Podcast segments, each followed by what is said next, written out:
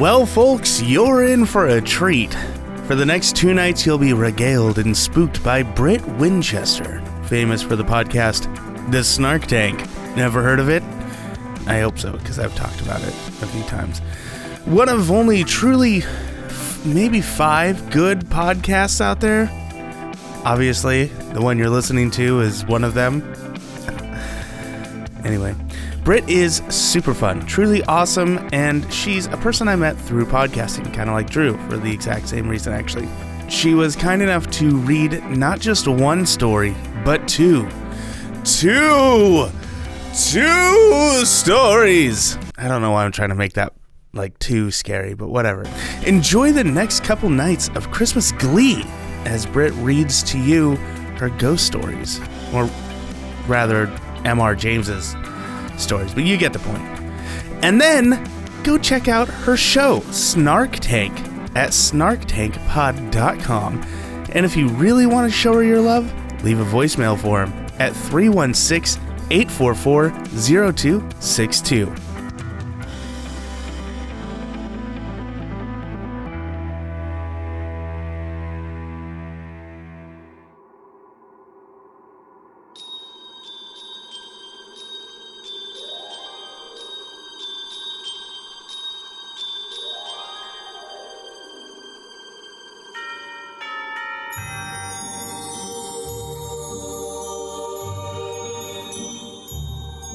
In the year 19, there were two members of the troop of scouts attached to a famous school named respectively Arthur Wilcox and Stanley Judkins. They were the same age, boarded in the same house, were in the same division, and naturally were members of the same patrol.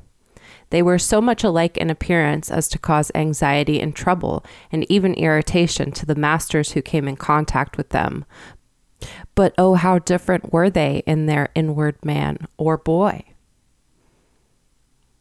It was to Arthur Wilcox that the headmaster said, looking up with a smile as the boy entered his chambers, Why, Wilcox, there will be a deficit in the prize fund if you stay here much longer.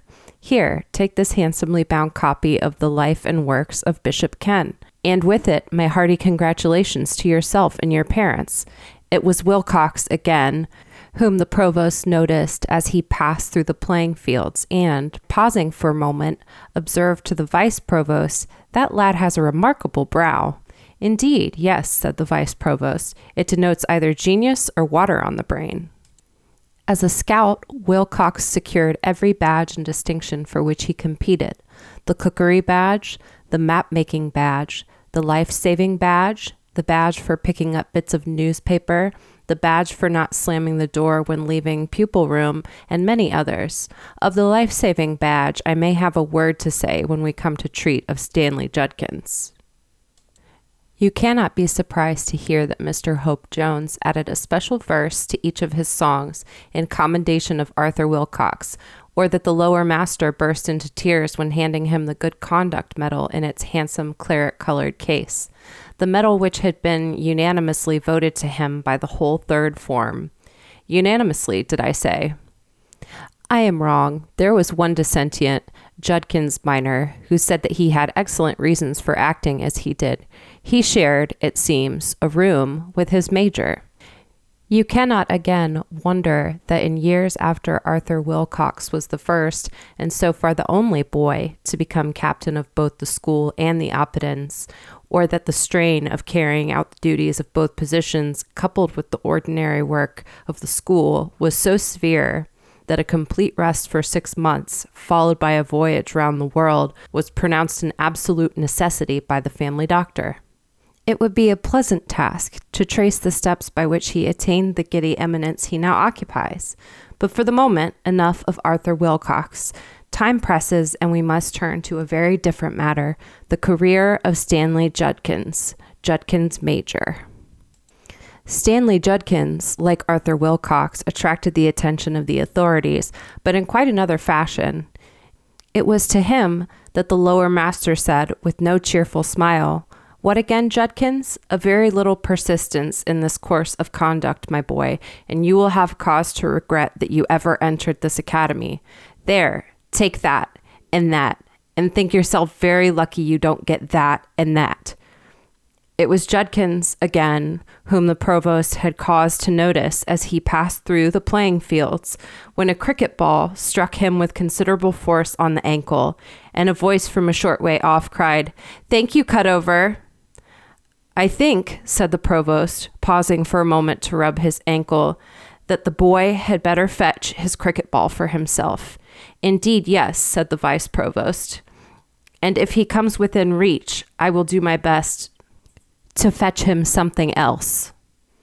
As a scout, Stanley Judkins secured no badge save those which he was able to abstract from members of other patrols.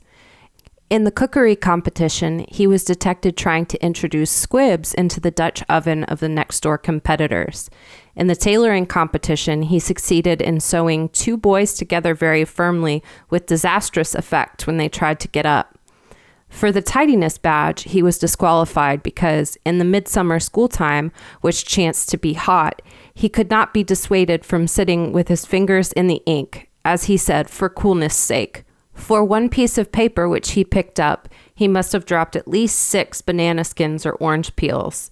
Aged women seeing him approaching would beg him with tears in their eyes not to carry their pails of water across the road. They knew too well what the result would inevitably be. But it was in the life saving competition that Stanley Judkins' conduct was most blamable and had the most far fetching effects. The practice, as you know, was to throw a selected lower boy of suitable dimensions, fully dressed, with his hands and feet tied together, into the deepest part of the cuckoo weir, and to time the scout whose turn it was to rescue him. On every occasion when he was entered for this competition, Stanley Judkins was seized at the critical moment with a severe fit of cramp, which caused him to roll on the ground and utter alarming cries. This naturally distracted the attention of those present from the boy in the water, and had it not been for the presence of Arthur Wilcox, the death roll would have been a heavy one.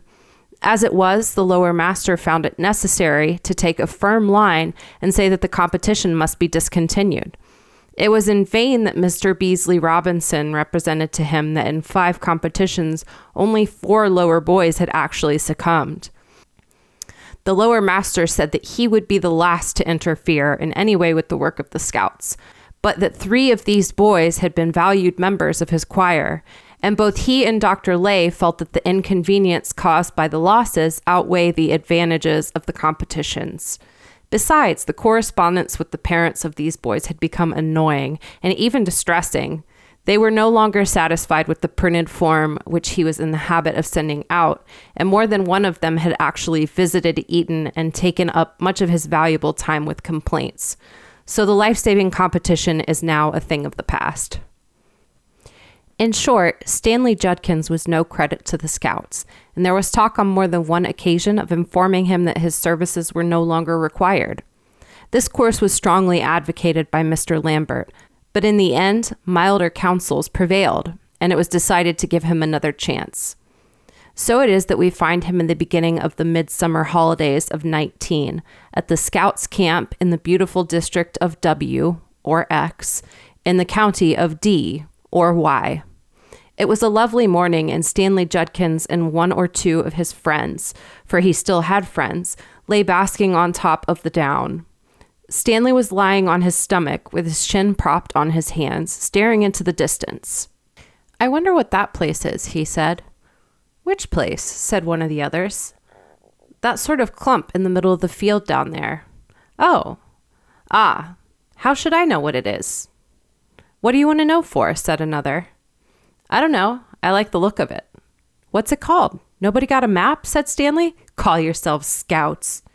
Here's a map, all right, said Wilfred Pipsqueak, ever resourceful. And there's the place marked on it, but it's inside the red ring. We can't go there. Who cares about a red ring? said Stanley. But it's got no name on your silly map. Well, you can ask this old chap what it's called if you're so keen to find out. This old chap was an old shepherd who had come up and was standing behind them. Good morning, young gents, he said. You've got a fine day for your doin's, ain't you?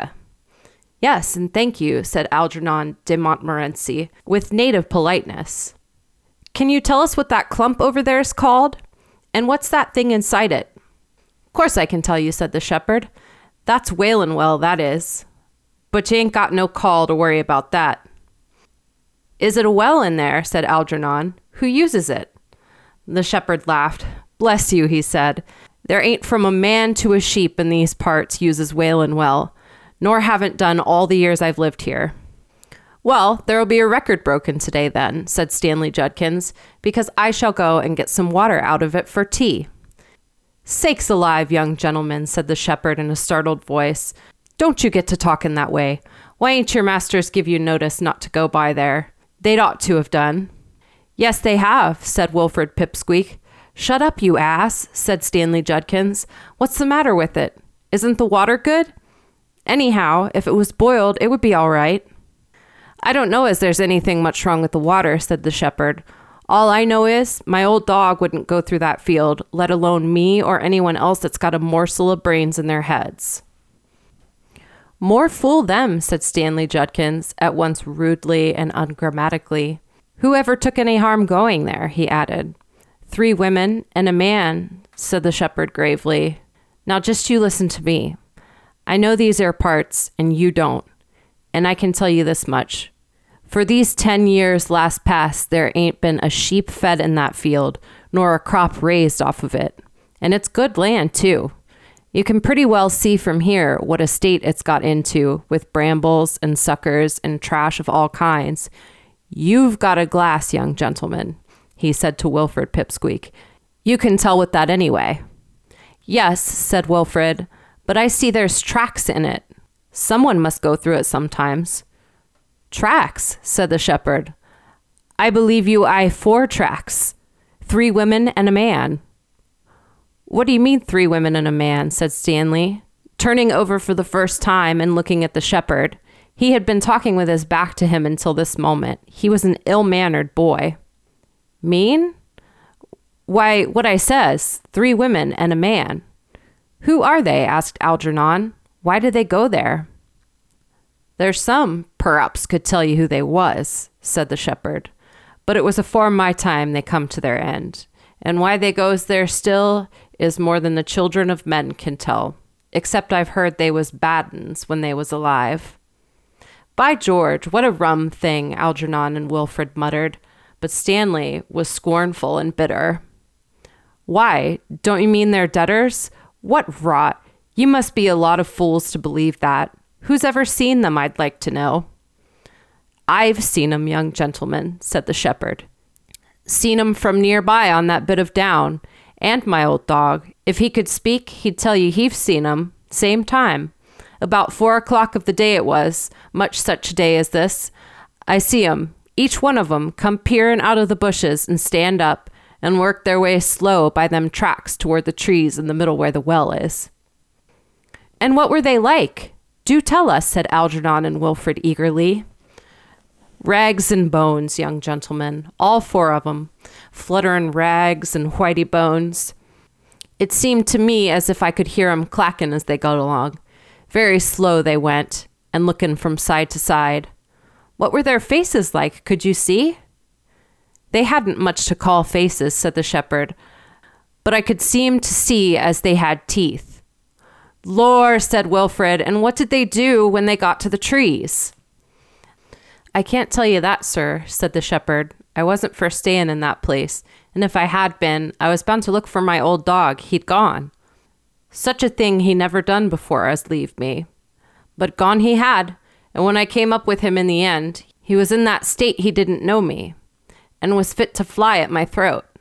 But I kept talking to him, and after a bit he remembered my voice and came creeping up like a child asking pardon. I never want to see him like that again, nor yet no other dog. The dog who had come up was making friends all round, looked up at his master, and expressed agreement with what he was saying very fully.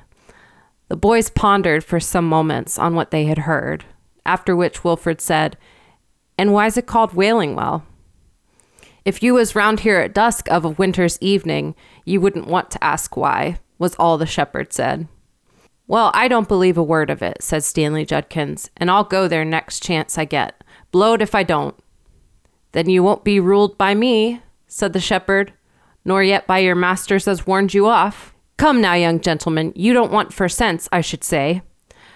What should I want telling you a pack of lies? It ain't sixpence to me, anyone going in that field, but I wouldn't like to see a young chap snuffed out like in his prime. I expect it's a lot more than sixpence to you, said Stanley. I expect you've got a whiskey still or something in there and want to keep other people away. Rot, I call it. Come on back, you boys. So they turned away. The two others said good evening and thank you to the shepherd, but Stanley said nothing. The shepherd shrugged his shoulders and stood where he was, looking after them rather sadly. On the way back to the camp, there was a great argument about it all, and Stanley was told as plainly as he could be told all sorts of fools he would be if he went to the Wailing well. That evening, among other notices, Mr. Beasley Robinson asked if all maps had got the red ring marked on them. Be particular, he said, not to trespass inside it. Several voices, among them the sulky one of Stanley Judkins, said, Why not, sir? Because not, said Beasley Robinson, and if that isn't enough for you, I can't help it. He turned and spoke to Mr. Lambert in a low voice and then said, I'll tell you this much. We've been asked to warn scouts off that field. It's very good of the people to let us camp here at all, and the least we can do is to oblige them. I'm sure you'll agree to that. Everybody said, Yes, sir, except Stanley Judkins, who was heard to mutter, Oblige them be blowed. Early in the afternoon of the next day, the following dialogue was heard Wilcox, is your tent there? No, sir, Judkins isn't. That boy is the most infernal nuisance ever invented. Where do you suppose he is? I haven't an idea, sir. Does anybody else know? Sir, I shouldn't wonder if he'd gone to the Wailing well. Who's that? Pipsqueak? What's the Wailing well? Sir, it's that place in the field by. Well, sir, it's in a clump of trees in a rough field. Do you mean inside the red ring? Good heavens! What makes you think he's gone there? Why, he was terribly keen to know about it yesterday, and we were talking to a shepherd man, and he told us a lot about it and advised us not to go there. But Judkins didn't believe him and said he meant to go.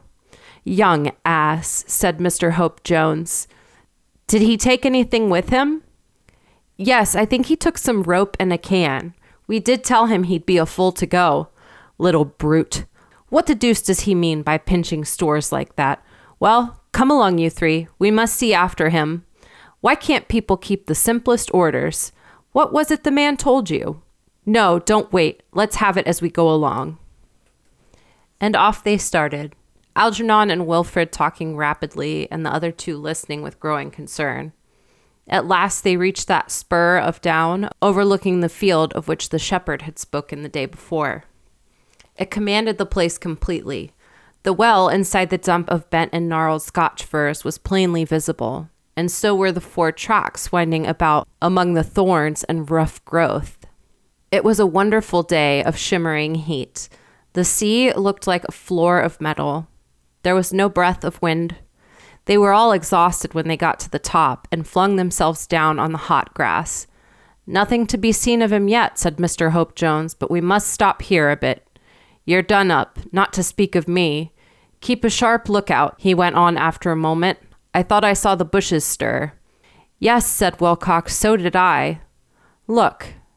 No, that can't be him. It's somebody, though, putting their head up, isn't it? I thought it was, I'm not sure. Silence for a moment, then.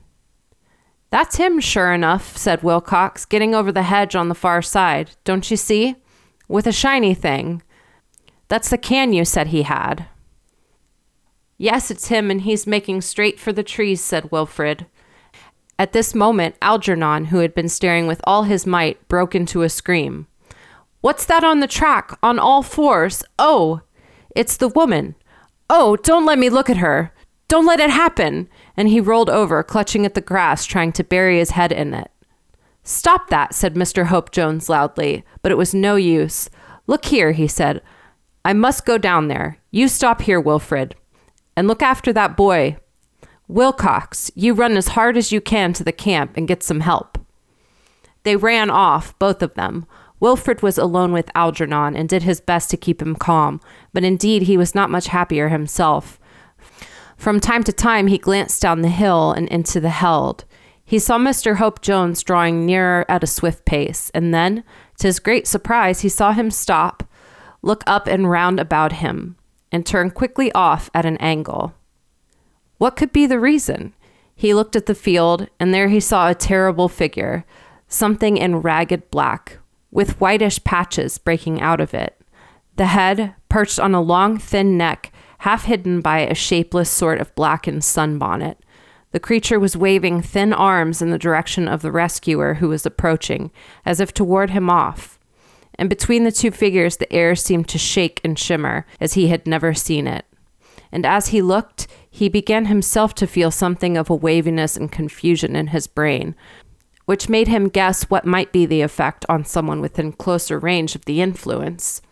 He looked away hastily to see Stanley Judkins making his way pretty quickly toward the clump in proper scout fashion, evidently picking his steps with care to avoid treading on snapping sticks or being caught by arms of brambles. Evidently, though, he saw nothing. He suspected some sort of ambush and was trying to go noiselessly. Wilfred saw all that, and he saw more, too. With a sudden and dreadful sinking at the heart, he caught sight of someone among the trees, waiting. And again of someone, another of the hideous black figures, working along the track from another side of the held, looking from side to side as the shepherd had described it.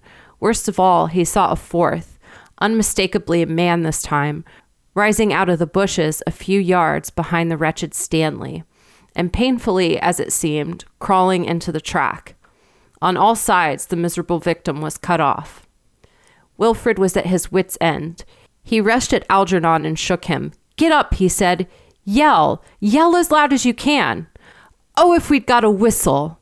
Algernon pulled himself together. There's one, he said. Wilcox's. He must have dropped it. So one whistled, the other screamed. In the still air, the sound carried. Stanley heard. He stopped. He turned round. And then indeed a cry was heard, more piercing and dreadful than any that the boys on the hill could raise. It was too late. The crouched figure behind Stanley sprang at him and caught him about the waist. The dreadful one that was standing waving her arms waved them again, but in exultation. The one that was lurking among the trees shuffled forward, and she too stretched out her arms as if to clutch at something coming her way. And the other, farthest off, quickened her pace and came on, nodding gleefully. The boys took it all in in an instant of terrible silence, and hardly could they breathe as they watched the horrid struggle between the man and his victim.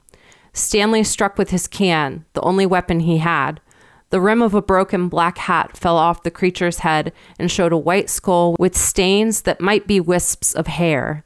By this time, one of the women had reached the pair and was pulling the rope that was coiled about Stanley's neck. Between them, they overpowered him in a moment.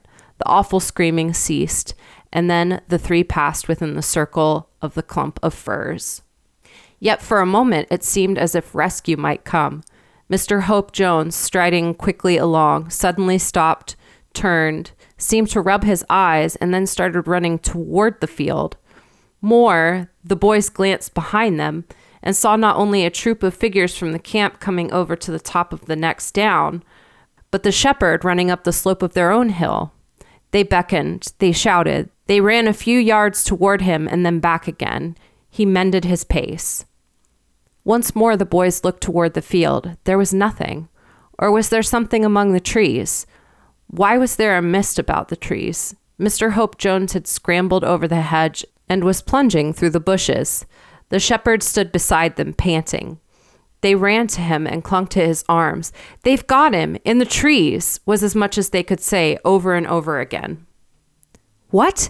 Do you tell me he've gone in there after all I said to him yesterday?